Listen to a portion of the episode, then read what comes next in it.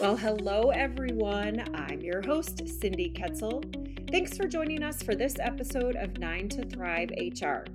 In this podcast, we team up with experts to bring you the best in HR, talent management, and business strategy. Speaking of teaming up with experts, you know I always ask, we would love to hear from you.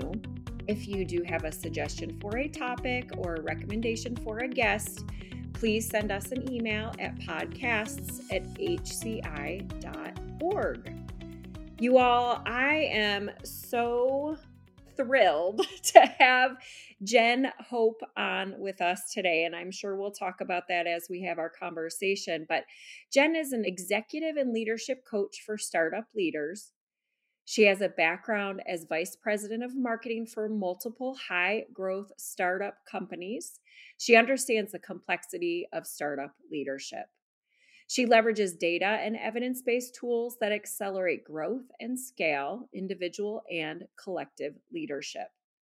A self kindness, I love that term, a self kindness and mental health advocate. Jen is passionate about creating safe spaces for women and non neurotypical leaders in startup and corporate leadership. Clients will tell you that Jen provides systems and habits that improve life and leadership. They love the sharp insights, structure, compassion, and accountability that come from Jen's coaching process. Jen's client list includes Tenable, Oracle, Altana AI, Tomboy X, DocuSign, Relayer, Blue Jacketeer, and Uplevel. And I love this. I love this. When she is not working, you can find her cooing her words, cooing over her dogs, which is kind of what I do too. So I get it. Running the hills of the Pacific Northwest. And this is fantastic, Jen. I love that you do this. Singing all of, oh my gosh, I even do it in the elevator, but singing all the songs that are playing overhead in the grocery store and CVS. Oh my gosh, I love it. I sometimes whistle to them because I may not know the words, but are you like full fledged singing them while you're there?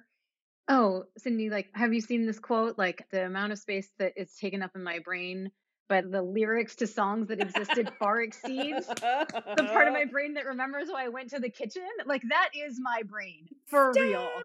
Oh, for real. Artists, song titles, you name it. That is what it is like on my hard drive. Yeah, unfortunately, fortunately. I am so envious of people that are able to do that. Like I know the tune, right? Like I'll hear it. I'm like, wait a minute, I know this. And then I start whistling.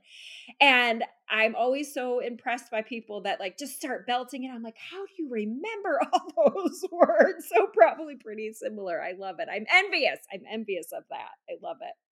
So one of the things that really stood out to me, as you heard me say in her bio, self kindness and mental health advocate, you know, we've been hearing so much around mental wellness, culture, mental health.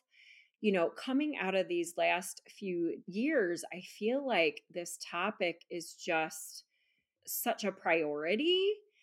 And one of the things about Jen's profile, you all, was that she really began to understand and work on tools and resources for leaders in how to build the ability to monitor emotional regulation. So, Jen, that's why I wanted to have you here today. I know you are worldly in a lot of topics, but really just to kind of zone in on the topic around emotional regulation and leadership development. So, if you can enlighten us a little bit, what kind of led you down that path to see the connection between the two? One of the interesting parts of working in the startup world, and this is true for tons of corporate environments as well that are high pressure and results oriented, emotions can run pretty high. and so my experience kind of starts in an environment where, you know, we were on short runways. You're trying to create something that doesn't exist, lots of building the plane, flying it at the same time. And I will say, like, I have seen an example of somebody, you know, pretty close to flipping a desk, right? You know, seen table pounding in debates and places where I think so many leaders can ride this line between grounded and disconnected from what's happening in their minds and their body. And that disconnected state, right? This idea where we're over the line or we've flipped our lid into dysregulated and then we're making decisions and we're making leadership choices and we're trying to invest in relationships from a place that doesn't have two feet on the ground, right? Where we forget to take a breath and we forget how important our words are and the impact that we can have. So, this idea of what are the things that we're doing as individuals? And you know obviously the folks who are listening to this podcast are so focused on the big system pieces right that we can do to focus on employee well-being. And the work that i do is really about how does an individual create that baseline to return to even inside of an organization where the metrics are revenue and you know cost per acquisition and churn rate right? Like inside of us what does it look like to have safety and empathy and compassion and get back to that baseline of being regulated right? Yeah. It's fascinating the beginning of the year very intentionally we launched a podcast on burnout and I've talked about it a few times in even subsequent interviews that I've done and they kind of talked about with the Guild Collective and they had talked about the science behind burnout and I don't have the exact words but Jen it's very much about what you're saying is what we can do you know, to return to that baseline. But I've always said, like, in the heat of the moment, and I think you're talking about it when we're talking about almost seeing people turn over desks. And that's right? not funny, but I, yeah. I get that emotion. Like when you're saying it, I'm like, oh yeah, I yeah, I could I could get that. I could get that. But you know, I think about that and when we're at that level of multiple stressors compounded by everything that's been going on around us how do you get back to that baseline? And I think that's worth us talking about it over and over again. And I know you're going to share some great, you know, tools, tips, ideas, best practices for us as we go through. But in this podcast, you know, we're talking to HR leaders, we're talking to HR practitioners, right? We're at so many different levels. But at the other side of this, in a strategic business partner role for our HR folks, they are supporting our leaders.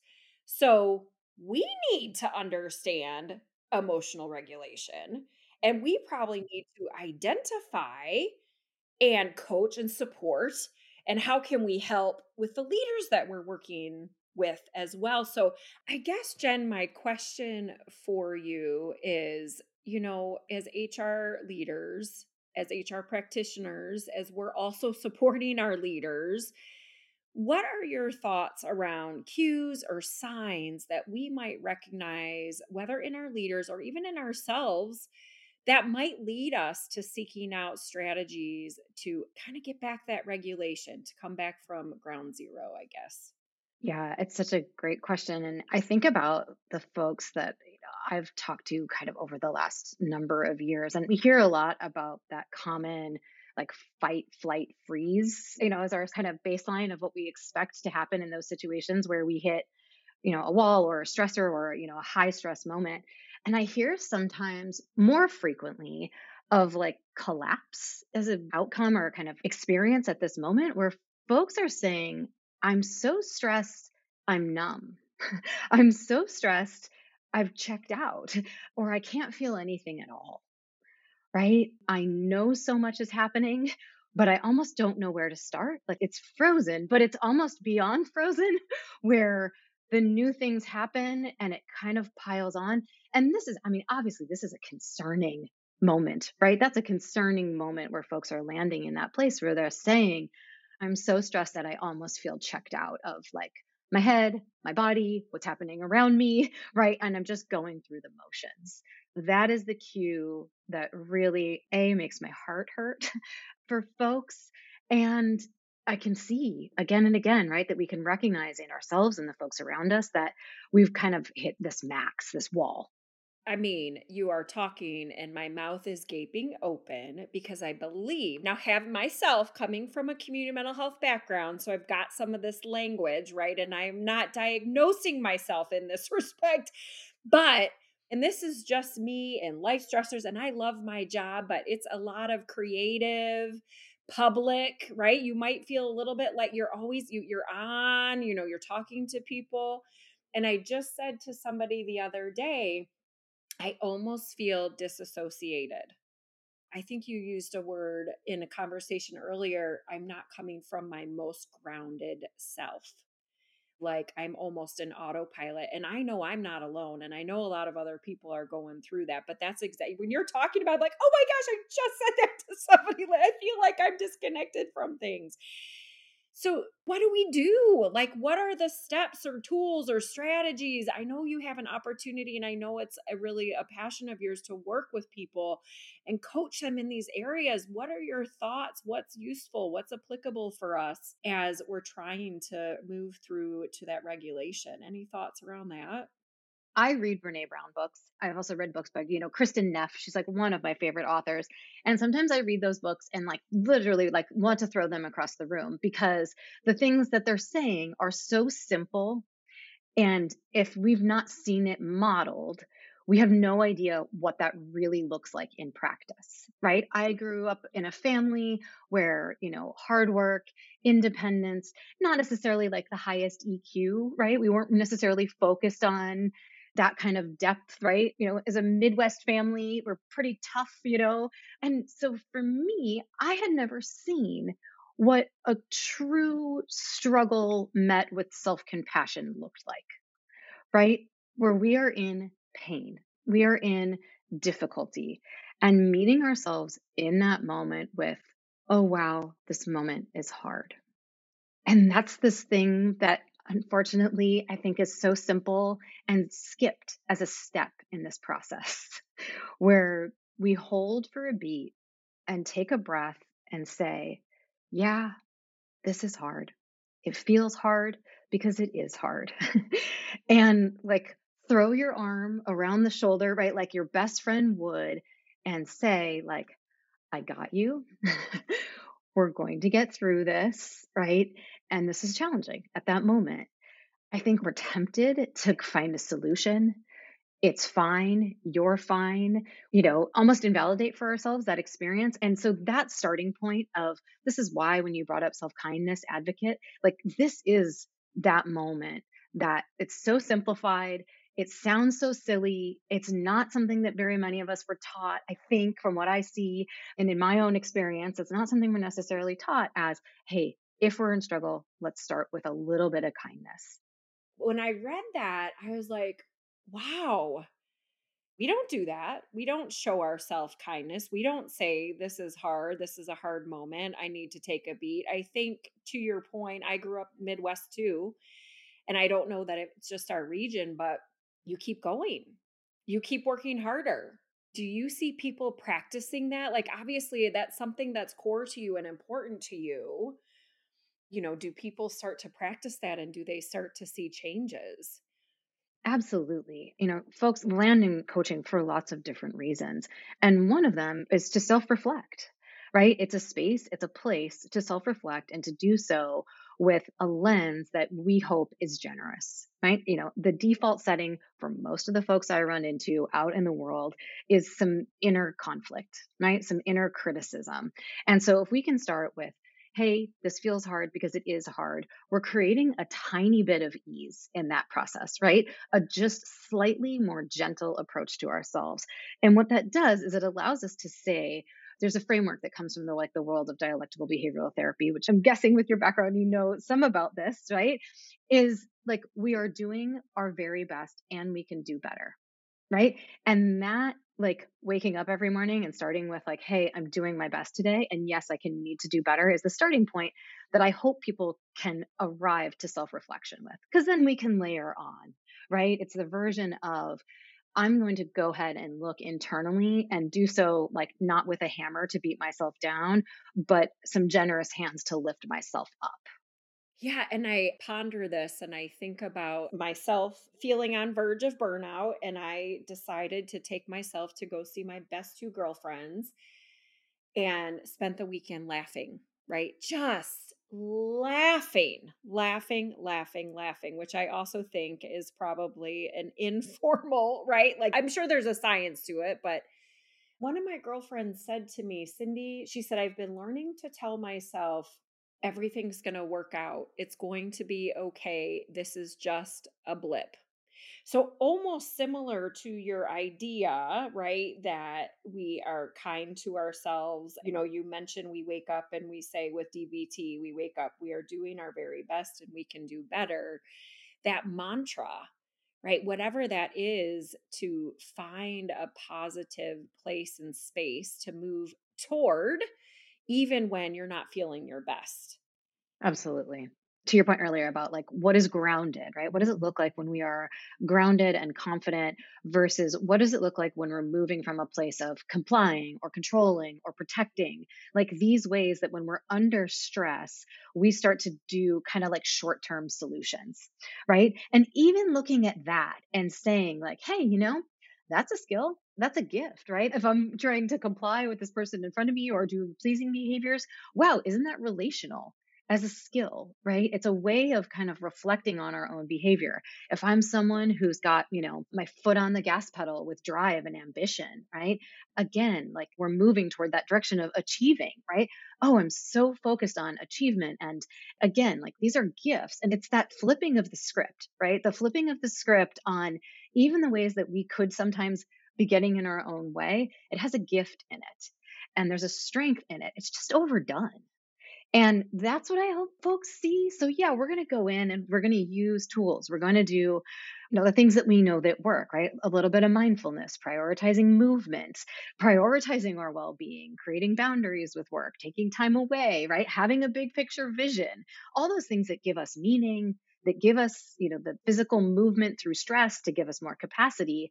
And then layer on top of it a mindset that says, like, I am innately good to sit alongside of it as we go and collect some data about ourselves, our data about our impact, the data about the way folks feel when they interact with us as leaders, ways that we feel about ourselves and our future. And we can do all that and bring it alongside with somebody who's really kind and hopefully you know that's my dream world where you know our own growth and taking the time to reflect on ourselves and look at some of this comes with a you know some deep care because uh, we all need it right? And i think that's what really changes things for folks i hope right? That they have someone who cares about them too mainly themselves that's saying you're a priority and you know they get to go from there and grow from there. So I think to your point, you know, and just kind of going over some of those things as professional humans, right? We have learned through our professional growth, whether that's through formal training, whether that's through coaching, whether that's just the social dynamic that we are living in, our environment, whatever it is about mindfulness and seeing that big picture and finding that space to move towards it and hoping that others around us are kind, right? And caring and supportive. And I think that kind of brings me to this next question, which is Do you get any feedback in the circles that you're in about that support in organizations? Because I think one of the things that I am leery of is that when folks are finding their way to the path of burnout or just having a hard time regulating, we don't talk about it because there's such a stigma around many groups and talking about being burned out or being done, you're over it. What do you hear? I mean, you're probably a little bit closer to it than I am, but what do you hear? What comes back to you in terms of how does that organization support, or are we even talking about it there? I don't think we are. And this is something that, again, is at the core. It's why mental health advocate is in the bio that I send because I do want to be talking about it. Right. And I don't know, I'm going to take the algorithm of LinkedIn and say, you know, maybe for you, maybe for Ben, maybe you're seeing more than I am. But if LinkedIn is the place that we're having professional conversation, I'd say there's 1% of folks, maybe every once a week, maybe I see a post about mental health, maybe a couple times a week, a post about mental health. And again, I hope that isn't an accurate representation of what we're talking about in the work environment, but say it were, it's not a fleshed out conversation in any way, right? And I think even when you do see folks talking about it, the feedback that they get is mixed at best, if not shaming, if not, you know, less than supportive, which is sad because it is not an individual, right? It is so common in our personal circles. You know, hopefully that is shifting as well. but maybe not, right? And for many folks, what we're going through, that internal life experience of aloneness, do we take it to work? And are we in a position where we're saying, like, I am going to create some boundaries for myself to do the care that I need. And I'm not talking about taking a bubble bath, Cindi, right? Like I'm talking about like seeing a therapist, going to a doctor regularly. I'm talking about like medication management or sabbatical, right? Like, so I'm not in the hospital. I'm talking about like job number one live your life, keep going for the next six months and have a long life because I'm you know not living with extreme stress in my body right? Like that kind of self-care. And this would be an ideal world for me too where the posts that i see about mental health are not necessarily the buttoned up version that comes out like hey this happened previously right? Like oh i got to burnout. I landed in the hospital and now everything's changed. Like whoa! Wait wait wait wait. How's that the talk track? Right? Like how did we get to that being the only story of recovery or turnaround. How can we get to this was really uncomfortable? and it was before I hit some extreme moment that I decided to make a change. Well, and I know you kind of tease about I'm not just talking about taking a bubble bath self care, but I will say, Jen, I'm glad you brought that up because as adults, as professionals, as people, when we started at the top of the hour you were talking about our roles can be stressful, right? You had mentioned working, you know, in startups, you're trying to get to a thing, right? You're achieving goals in organizations we're working towards that ROI, we're working towards that bottom line. So those things like quote unquote that bubble bath, it is creating those boundaries before, like your point is, it's not just the story of burnout, right? It's what got us there, what led us there, and what was missing, right? So, how we didn't put ourselves or self kindness as a priority perhaps leads us to, like you said, that ultimate burnout. So, I know we said it kind of kiddingly, but right, we have to have boundaries and prioritization so that mm-hmm. we don't reach. And it's okay if you do reach that burnout phase, but so that we can monitor before we get there. Is that a fair statement? For sure. Yeah. And one of the ways that, you know, I see folks kind of hit a wall and say, hey, you know what? Something has to change. And I'm not exactly sure what that is, but something has to change.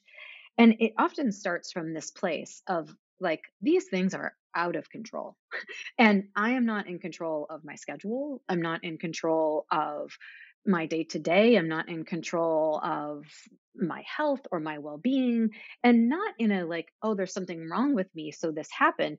It's, I've overcommitted in one area or many areas, or I've just kind of been heads down and just trying to get through it. And I'd now like to poke my head back up and say, hmm, where can I make some change to find some additional resources, right? Where do I find the bandwidth to keep going? And where do I find the behaviors that would really start to fill me up and get some attention on this leaky bucket that is my energy, that is my attention, that is even just my well being, right? And a leaky bucket, I mean, we're not going to thrive, right? We're not going to be at our peak if that's what we're working from. So I think part of what we're talking about is carving out like if a bubble bath is your jam, oh my gosh, please do that, right? Particularly if that's what fills the holes in the bucket, right? Like what do we pour in? Right? Do we pour in movement? Do we pour in sunshine? Do we pour in time away? Do we pour in time with family? Do we pour in humor and podcasts? Or maybe it's just freaking silence, right? Like stare at a wall, as my favorite therapist says, like stare at a wall and be bored, like sweet. But whatever that is, like, you know, there is a point where, like, hey, we got to get some control of our future and our current back so we don't end up there to your point. Like, and if we do, we do. That happens. We can turn around. That's right. And you've given us some tips as you've gone through today you know, giving ourselves that giant hug. Ooh, just so much going on around us to remind us to put self care or self kindness as that priority. And you're reminding us of that. And we need to do that because you're right. We might reach that burnout phase and then we come back from it. Yeah. I think the other thing that I think about too is you're talking earlier about how active we are or how full our lives are. And there's something about this too, where like busy is the measure of success. And I've seen this again and again and again with folks where this becomes, you know, our baseline to be so full. And even with all of these things that we're talking about as opportunities to make things better, it can feel like additional homework right? And so what I want to say is like these are teeny tiny ways and shifts in thinking and shifts in small ways. So we don't get folks kind of back against the wall like it's too much homework to try and make small shifts right now to take care of myself, right? And if I'm talking about it in a way that seems sometimes too tender for folks, like, oh gosh, this is like, you know, tell me how to be uber successful. This doesn't sound like the way, right? And so for like high achievers, and I'm raising my own hand on the high achiever doer path, right? This can feel like a little smushy or whatever, intangible. It's intended that way. It's intended to be these small ways that don't shut us down further, but allow us to take a few teeny steps in the direction that kind of vote for who we want to be in the life that we want versus shut us down. Yep. You know, I'm sitting here and as you're talking, I'm also self reflecting because you know you're really speaking to me honestly like i am like wow i am really hard on myself and you know we talked about this when we launched our burnout topic at the beginning of the year i'm hard on myself. You know i think a lot of us are again i don't think i speak for just myself as you said overachiever raising your hand but i do appreciate that you've shared just a couple of tips of things that are easy to do and I don't do those things. So I'm going to do those things. There's so much going on around us, and how do we protect ourselves? And people depend on us too, right? People are depending on us. We are leaders. We work with other leaders. We coach. We teach, right? We're doing all of those things. And you all, we have to take care of ourselves in order to be that person for other people. For sure. I would add too, there's often one spot one thing that if we do in the morning, like for ourselves, you know, that can be that waterfall effect where if we do one thing, it overflows into other parts of our lives, right? Like something as small as like make your bed, drink a glass of water in the morning. I mean, we're really talking about like 30 seconds, right? But this is like that vote. It's tangible, right? It's that small thing. So, you know, as you're thinking about, hey, like if this is my position and I am at that tough spot of like, this is feeling more and more difficult every day, okay, what are small things? Right. And they're going to add up. Right. And they can overflow into one another. And the small one is the best place to start. Right. Like, let's do that.